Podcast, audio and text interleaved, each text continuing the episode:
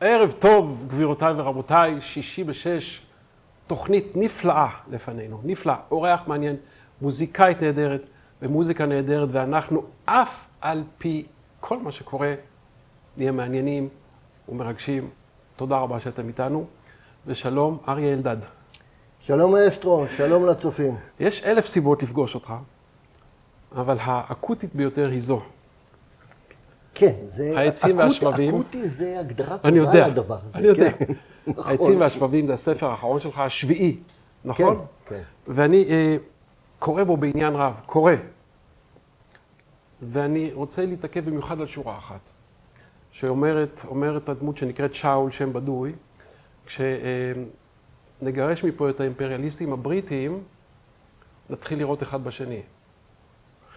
כן, שאול הוא דמות בדויה באמת, הוא אהה. קומוניסט, וכמיטב המסורת הקומוניסטית הם יודעים אה, להבין שבכל מהפכה גדולה יש כמה שלבים.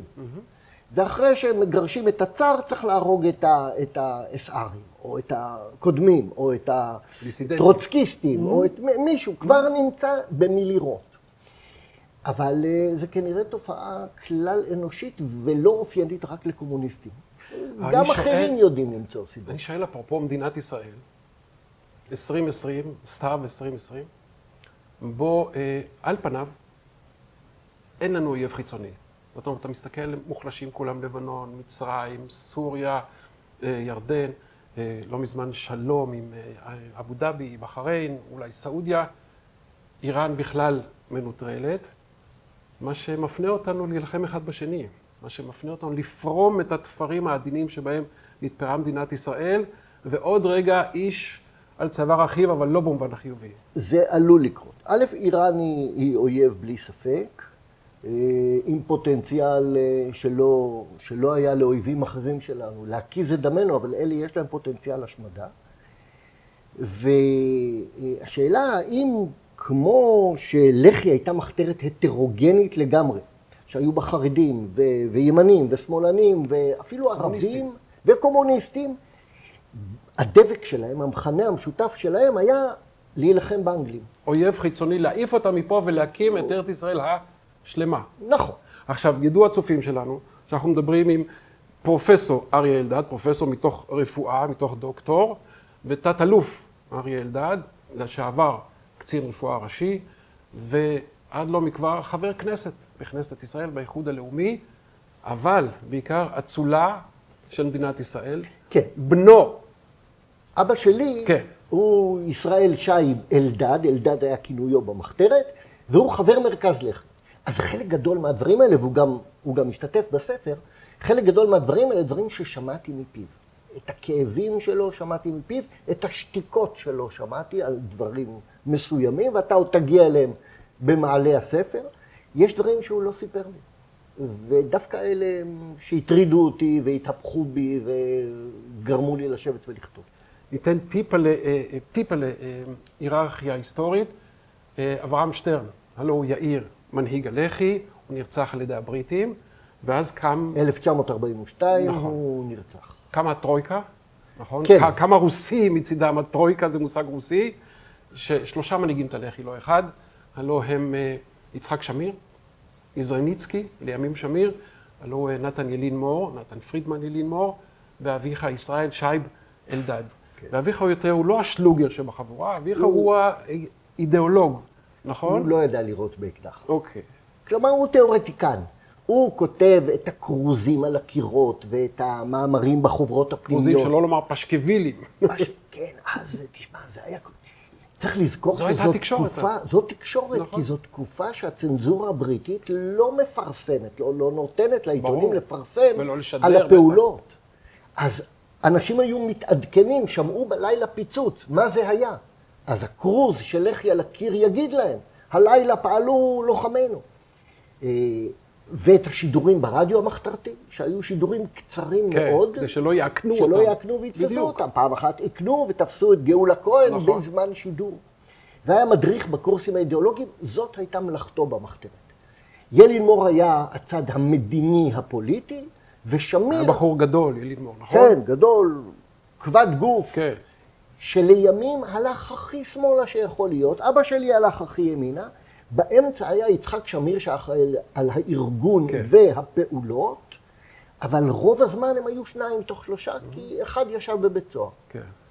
כשהוא ברח, אז שמו אחד ואז אחר. הם היו שוכרים את ראש חטיבת מבצעים או משהו, היו כי יהיו מביא- שלושה ולא ייווצר תיקו. נכון? נכון, נכון. אבל אה, הוא היה פחות דומיננטי כן. בהכרעות הפוליטיות כן. העיקריות.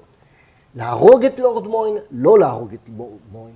להרוג את ברנדוט, או לא להרוג את ברנדוט. אלה היו ההחלטות ה- הכבדות של המחתרת הזאת. אבא שלי, מטבע הדברים, אם בכלל עירבו אותו בצעדים המבצעיים, זה, זה באמת בהחלטות העקרוניות האלה. אה, להילחם באנגלים או להילחם בערבים? זו השאלה המרכזית בספר, כי במאי 47' האנגלים אומרים, "פוס, אנחנו הולכים." אנחנו הולכים, נמאס אבל לא האמינו הבנו." להם. לא בלח"י לא האמינו להם. גם ההגנה לא האמינה להם, גם כן. בן גוריון לא היה בטוח בהתחלה, בגין בוודאי, אמרו זה טריק, הם רוצים שהאו"ם יתחנן ואז יוותרו להם להקים בית לאומי לעם היהודי. כן. אבל פתאום רואים שהם מזמינים חומרי אריזה והם אורזים והם מתחילים להתרכז. בסוף זה היה ברור שהם עוזבים. כן. אבל איך היא לא מוותר? עד הרגע האחרון. עד הרגע האחרון, בדרך לנמל יורים בהם. וזאת התלבטות קשה, כי כבר יש מלחמה בערבים. באותו זמן. נחזור עוד לזה עוד רגע. אמ, ותוך כל זה אתה גדל. זאת אומרת, על המורשת הזאת, שהיא סופר לוחמנית, היו קילרים, הלח"י, נכון? אם הרגישו שצריך היה, לוקחים אקדח ו- וגומרים עניין, אם צריך. אם צריך. ואני רוצה רגע ללכת אל, אל ביתך, או בית הוריך, אתה סיפרת על פסנתר הכנף שהיה שם. אתה כותב על זה גם בספר. ואמרת שלפסנתר היו שלושה שימושים. כן. תגיד אתה. אה, אה, אחותי נגנה שבועיים פסנתר, אז אה, קנו לה- פסנתר. עכשיו, אני הייתי ילד ולא היה ברור לי איך הכניסו את הפסנתר הזה הביתה, אני הייתי בטוח שבנו את הבית סביבו, כי הוא היה גדול מאוד.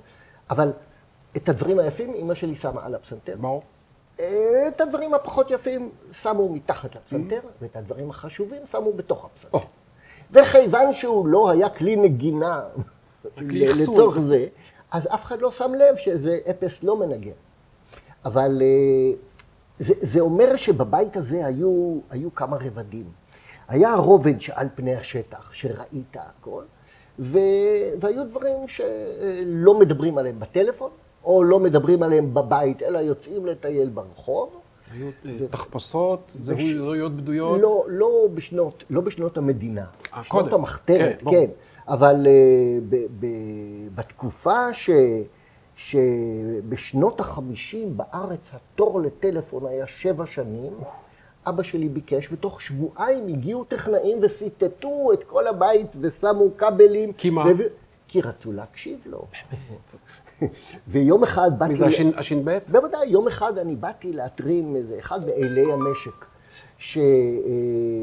שיום אחד אני באתי להתרים אחד מאלי המשק שלנו, והוא אמר לי, כל מה שאבא שלך כתב, אני מוכן לתרום כדי להוציא אותו לאור. אמרתי לו, מה העניין? הוא אומר, התפקיד הראשון שלי בשירות היה לעקוב אחרי אבא שלך. אני מספר לו על הטלפון שהגיעו שני טכנאים, הוא אומר, אני הייתי אחד מהם. אני רוצה חוויה מתקנת עבורך עם הפסנתר. בסדר? אני רוצה שהפסנתר הזה ינגן. ינגן, ולא סתם ינגן, ינוגן. ינגנו. עליו. הנה טלמון פצ'בסקי, שמגיעה מקיבוץ להב. שלום טלמון. היא סיפור מאוד מיוחד, כי הגענו אליה עוזי שלו, שמתאם את הנגנים בתוכנית, ואני מזה שהיא התיישבה יום אחד, אה, הגיעה לתחנת הרכבת, זה בסדר שאני מספר את זה מצידך? תחנת רכבת האוניברסיטה. בדרכה הביתה כנראה מהשירות הצבאי, במדים של חיל האוויר. חיל הים. בוא אלינו לים. והיא התיישבה על פסנתר שהיה שם, ולא סתם ניגנה, ניגנה ליסט. והיום מתנגן מוצרט. טוב. פרק ראשון מסונטה של מוצרט, חוויה מתקנת, הפסנתר ההוא האטום שהיה גם... מאה אחוז. אני מוכן. לחוויה מתקנת. הנה מוצרט.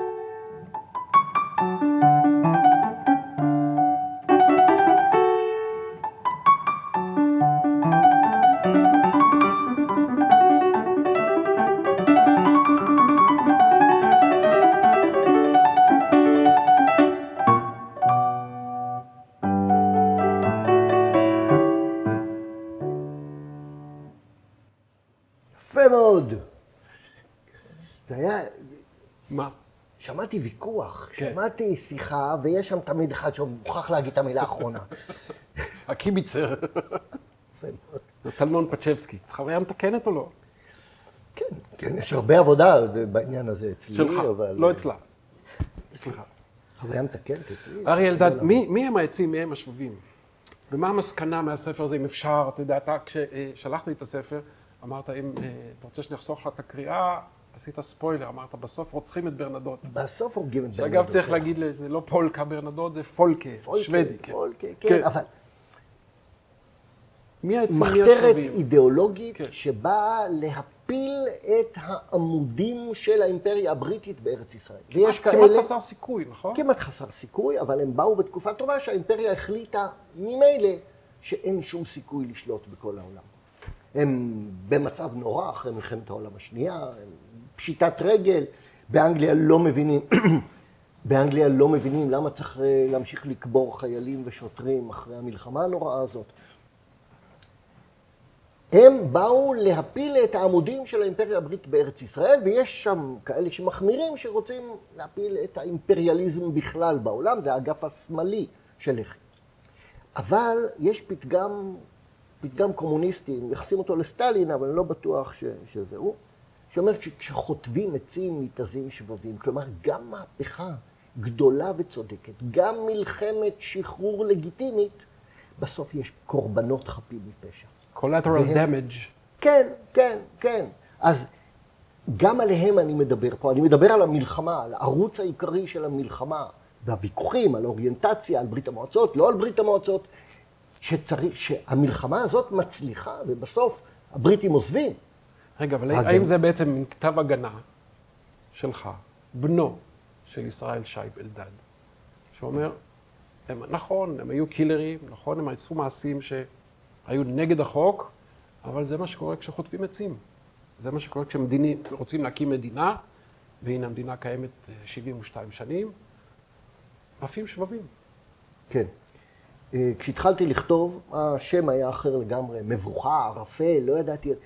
כי דיברתי על תקופת המבוכה שהם איבדו את הצפון, הם לא ידעו מה עושים מחר בבוקר, להמשיך להרוג בריטים, אין טעם, להילחם בערבים. והפתגם הזה ש, שנזכרתי בו תוך כדי כתיבה, אני התייחסתי אליו באופן הכי ציני בעולם. כן, הרוסים אומרים ככה. כן. לאט לאט הבנתי שיש בו אמת פנימית עמוקה, שכנראה אין מלחמה בלי קורבנות חפים מפשע. וזה סוג של אפולוגטיקה, סוג של כתב הגנה, כי ניסיתי להבין על מה חשבו האנשים האלה בזמן שהם או נותנים פקודות לצאת ולהרוג, או באמת לוחצים על ההדק. גם אה, אזרחים, גם, אה, גם חבר בתוך המחתרת, שזה זה מה שגרם לי לשבת לכתוב את הדבר הזה. והסתבר לי שאחת הדמויות המרכזיות פה, שלא הייתה ולא נבראה, רק אחרי שגמרתי לכתוב, הסתבר לי שהיא האלטר אגו שלי, אני מכניס את כל השאלות שהיו לי בפיה. אז אה, תובנות שיש לבן אדם תוך כדי כתיבה, אבל כן, זה לנסות להבין גם את אבא שלי, בראש ובראשונה להבין אותו, מה היה החלק שלו, למה הוא עשה מה שעשה, ו- ולהבין את כל המחתרת הזאת קצת יותר טוב. נדמה לי, ולכן בחרתי ברומן ולא במחקר היסטורי, כי מחקר היסטורי עם הרבה הערות שוליים ועובדות ומקורות, משקר יותר מאשר סופר שכותב רק את האמת שלו. כמה שיש יותר footnotes, ככה מספר לא, השקרים אני, גדול. אני לפחות יודע שהאמת שלי שם, האמת של אבא שלי שם, אני מקווה. אני לא מתיימר ליותר מזה. ספר היסטוריה שמתיימר להביא את האמת המוחלטת, בדרך כלל מוטה. אתה איש מצחיק. או לפחות אדם עם. הומור. קל, קל. קל לצחוק אותך, קל להצחיק אותך. ואני אוהב כאלה אנשים. אנחנו הכרנו לא מכבר, אה, ודי מהר, אה, די מהר התחברנו. והטלפון הזה. אני אה, יכול להשתיק אותו. כן, כן, זה לא שאני לא יכול. לא, אתה גם רופא. אז לך תדע, אולי צריכים אותך בבית החולים. איש עשרים שנה כבר לא צריכים אותי בבית חולים. תגיד. מי מההורים שלך היה אדם מצחיק, אם בכלל? אבא שלי. כן? כן. היה לו הומור כזה? בטח. הוא הסביר לי מה זה? בדיחה, הוא הסביר לי מה זה הומור, מה זה הומור יהודי. כן. אה, דוגמה, משהו שלו, שהוא אמר? יהודי רץ עם שתי מזוודות לתפוס את הרכבת. הוא רץ ויום חם, והוא תכף מגיע, והוא איכשהו מגיע, הרכבת יוצאת. אז הוא מניח את המזוודות ואומר, החוכמה. עכשיו, זה באמת הומור מתוחכם, כי... כלומר, זה הכל פרסונלי, הרכבת התעללה בו, מה... אבל... והיו לו עוד די הרבה דוגמאות מה זה הומור, אבל הוא לא היה מספר בדיחות, אלא היה מגיב באופן אה, אה, מצחיק לסיטואציות שלאחרים לא תמיד נראו משעשעות. אני יכול ללכת להומור שלך, שהוא קצת יותר גרפי? אתה אומר, אה, אני טיפלתי פעם בערבי שנפגע בפיגוע שהוא עשה, והלכו לו שתי הידיים, אז אני לפחות יכול להגיד שלא היה לו דם על הידיים. לא היה לו דם על הידיים, ו... ו... זה, זה מישהו שניסה להקים פה אה, תא של החיזבאללה בירושלים, והגיע עם מזוודה, עם חומר נפץ, איך עבר עד היום לא ברור, ויום אחד הייתה לו תקלה, הכניס במלון במזרח ירושלים, התפוצץ לו מתחת ל, ל, למיטה, הוא איבד אה, שתי רגליים, יד אחת, אה, אצבעות ביד שנייה, שתי עיניים, ו, ועל מה שנשאר, היו לו המון כוויות, ולכן הוא הגיע לטיפולי. ודבר ראשון, הקושי העיקרי שלי, אני יודע לחשב אחוזי כוויה מאדם שלם. לא ידעתי איך. ואחר כך אמרו לי שהוא רואה חשבון, ובכלל לא הבנתי איך האיש הזה יכול עכשיו. ואני עבדתי על האיש הזה חצי שנה. עד ש... הוא חי? לא רק שהוא חי, כשהחליפו אותו הורידו אותו באלונקה בשדה התעופה בביירות, הוא עמד על הגדמים שלו והצדיע. וואו. כלומר, הוא היה איש רציני. הוא היה מחבל רציני, לא בן 20, בן 40, ובשיחות איתו, הוא למד עליי ואני למדתי עליו. אתה לא מדבר ערבית, או כן מדבר ערבית? מעט מאוד. כן? מעט מאוד, אבל הוא דיבר אנגלית. הוא... איתו שוחחתי באנגלית. הערבית שלך מאיפה? מבנייה, הטה שוקוש וזה, למדתי, ב, למדתי בבית ספר ערבי, ספרותית. ב-1967 פתחו את העיר העתיקה, הלכתי, אמרתי להם כמה משפטים בערבית ספרותית, אני זוכר את האישונים מתרחבים בפחד, ואת המוכר אומר לי, לאט לאט, לא מדבר יידיש, אדון מדבר עברית. אז הבנתי שמכרו לי את הסחורה הלא נכונה, בדיוק. אין לי מה לעשות עם זה. בדיוק. אני רוצה רגע, אה, אביך, לו חי היום, מה היה חושב על הימין, או המתקני ימין, היום? אה, המתקני ימין, הוא יכול היה לשבת איתו בבית ולשוחח איתו. כי הם לא רבים, המתקנים בעיניו ימין. נתניהו לא בעיניי, ובוודאי לא בעיניו, לא היה איש ימין.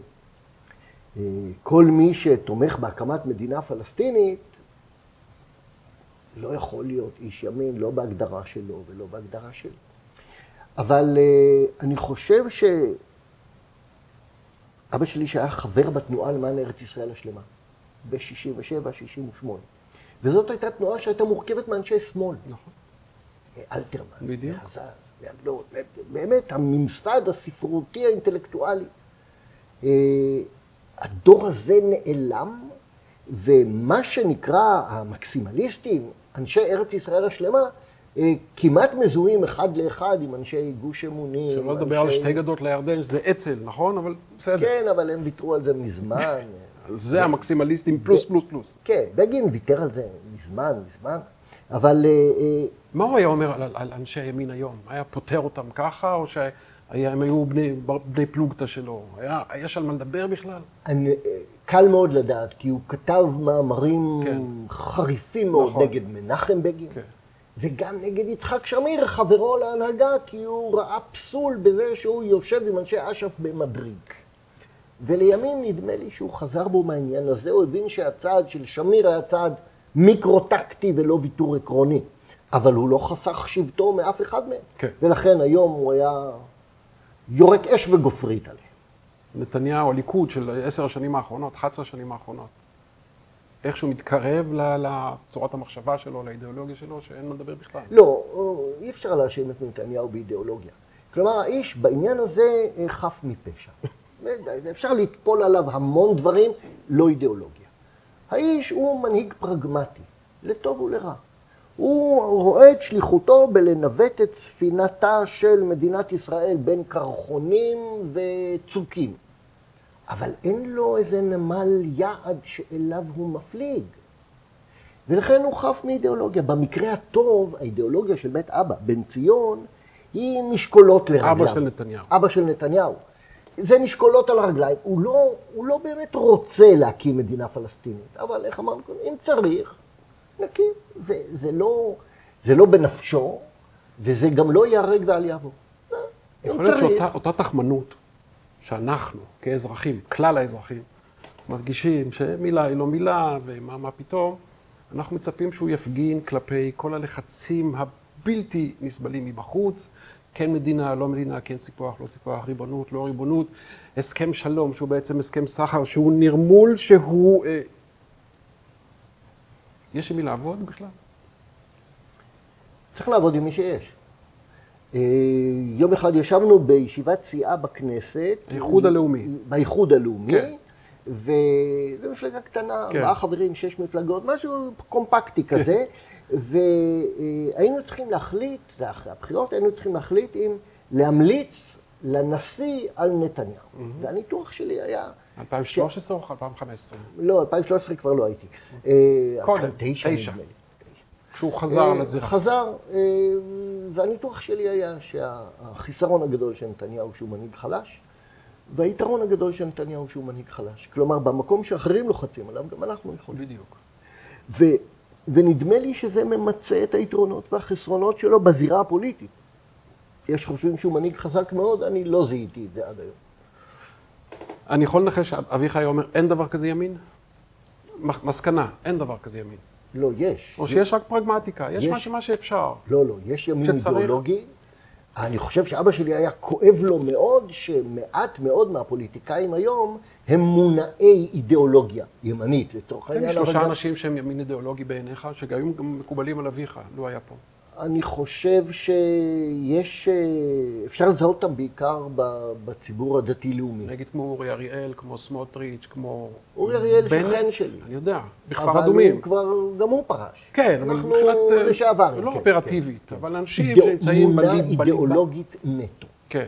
מונע, וסמוטריץ', ואיילת שקד. בנט? ואולי, לא בטוח. ימים יגידו. הוא דומה מדי לנתניהו מבחינת אה, דפוסי החלטה. 21 וכל ה- מנדטים בסקרים. תעזוב, אין מכס על מילים. גם 60 יכול להיות, לא? ב- אם צריך, ישתו לו אותם. לא בקש, בצינור לא- גדול שאתה- לא- זה לא קשיח. או שהסקרים הם כמו בושם. אבל אני חושב שיש לו שמונה, תשעה מנדטים של. גרעין אה, של אה, ימין אידיאולוגי. אם לא יהיו פיצולים גדולים מדי, זה מה, ש, זה מה שיש לו. הוא יכול לגדול כמו אקורדיאון. ב- בהינתן ואקום במקום אחר, הוא, הוא יתנפח. אם יהיו מנדטים על הרצפה. שאלה של נסיבות. אה, אני רוצה שנשמע שוב את טלמון. נו, באמת, כמה אפשר לדבר? זה עניין רציני. התנגן באך, מתוך הפסנתר המושווה של יוהאן סבסטיאן באך, זה ברי מז'ור. היא תתחיל בפרלוד, ואחר כך תמשיך לפוגה. אנחנו ממשיכים במסע המתקן מבחינת הפסנתר, הגיע הזמן. של משפחת אלדד. אגב, זה היה בירושלים או בתל אביב? הפסנתר היה כן, בירושלים. בירושלים. בתל אביב היה קיר כפול שאפשר להתחבא בו כשבאים. ברצינות? כן. כמה שנים אחרי, סליחה שנייה, כמה שנים אחרי המלחמה עוד היה כזה? בנו את זה בימי המחתרת, כן. אבל הוא יצא משם ב-53. ברצינות? עברנו לירושלים, שם כבר לא היה קירות. ובית הדין הבינלאומי, וככה, אני יודע שהיו עניינים נגד דיני יצחק שמיר, שהם קראו לו רוצח, ואולי לא הרשו לנחות במקומות מסוימים, אז זה לא היה לא, כלפיו. לא היה כלפיו. היום זה היה אחרת לגמרי, לדעתי. במיוחד אם הוא היה רץ לעמדה פוליטית. אה, אולי, אבל הוא אפילו ביקר אותי באנגליה והם לא עשו מזה עניין. כן. באך, באך. פרלוד ופוגה.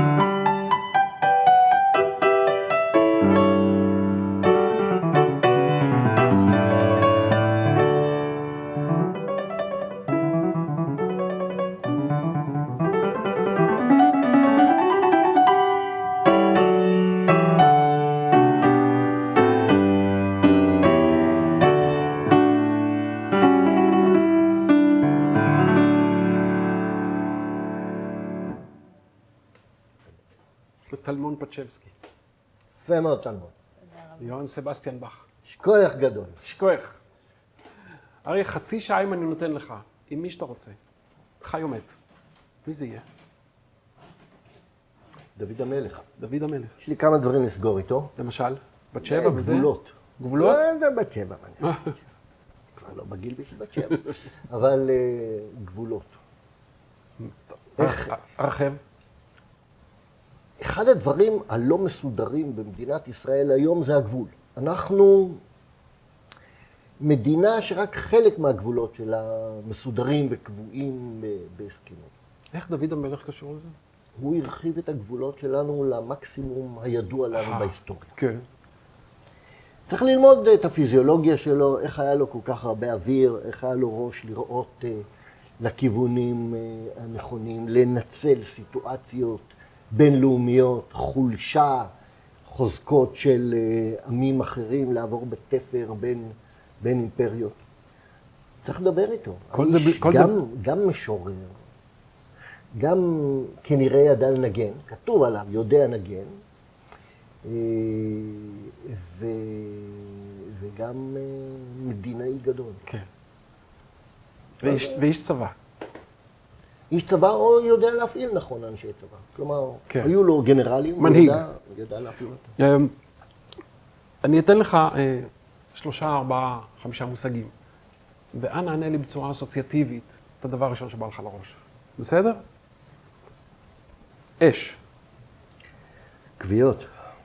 תשמע, זה היה הלחם והחמאה שלי. פלסטינים. אויב, איילת שקד. פוטנציאל, אה, נתניהו. חבל עליו. ברדוגו. מי זה? אריה אלדד, העצים והשבבים, הספר השביעי, מרתק. מרתק. למה אה, כששאלתי אותך איזה שיר אה, אתה הכי אוהב, שיר ישראלי מולחן אתה הכי אוהב, אמרת אל בורות המים של נעמי שמר. זה חיבור של ליריקה ומנגינה שאני יודע, יודע לזמזם, יודע לשיר, אוהב את המנגינה. ו... אתה יודע לזמזם?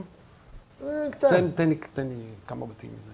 אל בורות המים, אל בורות המים, אל המעיין אשר פועם בהר. יש שירים עבריים חדשים שאני לא מסוגל לשיר. גם אני. אה, רגע, האוזן בוא כבר בינתיים לא. נזמין את מיכל ברנד, שלום מיכל. שאנחנו נהנה משירתה גם היום. ו- והטקסטים של אה, נעמי שמר שמחברים את ההיסטוריה ואת הגיאוגרפיה ואת האהבה, יש בה רבדים שמתחברים ביחד, לא סתם מונחים אחד על השני. אני רוצה לפני שאנחנו נפרדים, או הולכים לשיר הבא, שתקרא שני בתים מהדבר הזה. חיילים אלמונים הננו בלי מדים, וסביבנו אימה וצל מוות. כולנו גויסנו לכל החיים, משורה משחרר רק המוות. זה המנון הלח"י, נגיד, לצופינו הצעירים. שכתב אברהם שטרן יאיר. בימים אדומים של פרעות ודמים בלילות השחורים של אתה לא צריך את. הכתוב לדעתי, נכון? בהרים בכפרים את דגלנו נרים ועליו הגנה וחיבוש. זה אתה תושב לא כפר אדומים, גויסנו בימים- בשוט כהמון. תושב כפר אדומים בימים אדומים. הנה מיכל ברנד, בואי תשבי איתנו, תעמדי איתנו. ועם השיר הזה אנחנו גם אה, ניפרד. אז אוקיי? כבר נגיד שלום ותודה רבה. עוד לא, אנחנו עוד, תהיה לנו עוד אה, שניונת אה, טלמון פצ'בסקי, תודה רבה לך. הנה אנחנו באים אל השיר הזה.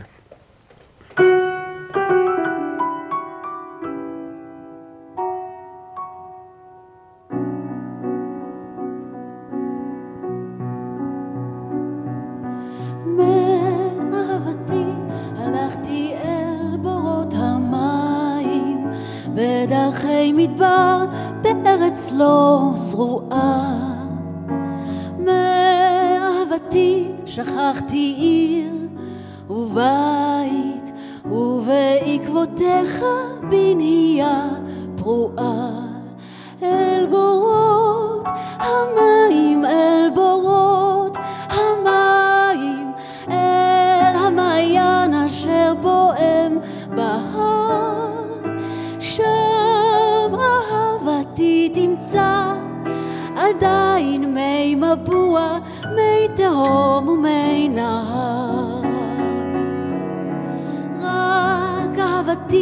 נתנה לי צל בקיץ ובסערת החול הנוראה.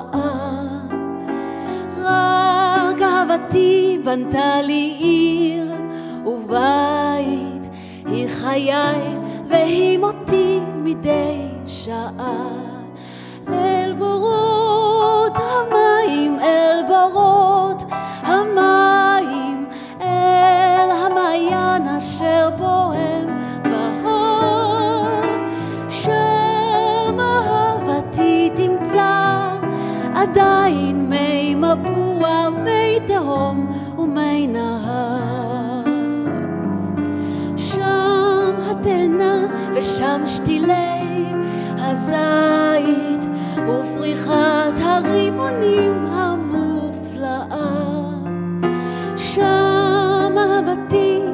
השיכורה ולא מיין, את עיניה תעצום לאט לאט.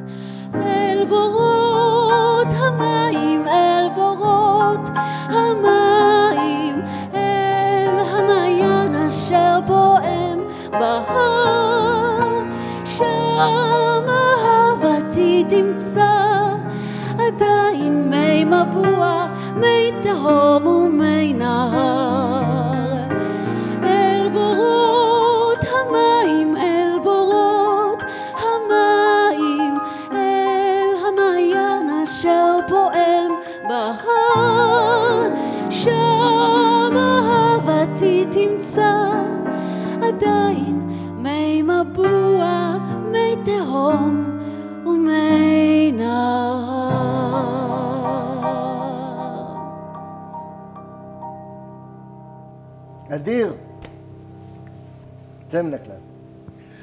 טלמון פצ'בסקי, מיכל ברנד, אריה אלדד, תודה רבה. רבה לך. תודה רבה לכם. תהיה לנו שנה נפלאה, בשורות טובות. שנה טובה, בריאה, חזקה. תהיה בסדר. תודה רבה לכם ושבת שלום.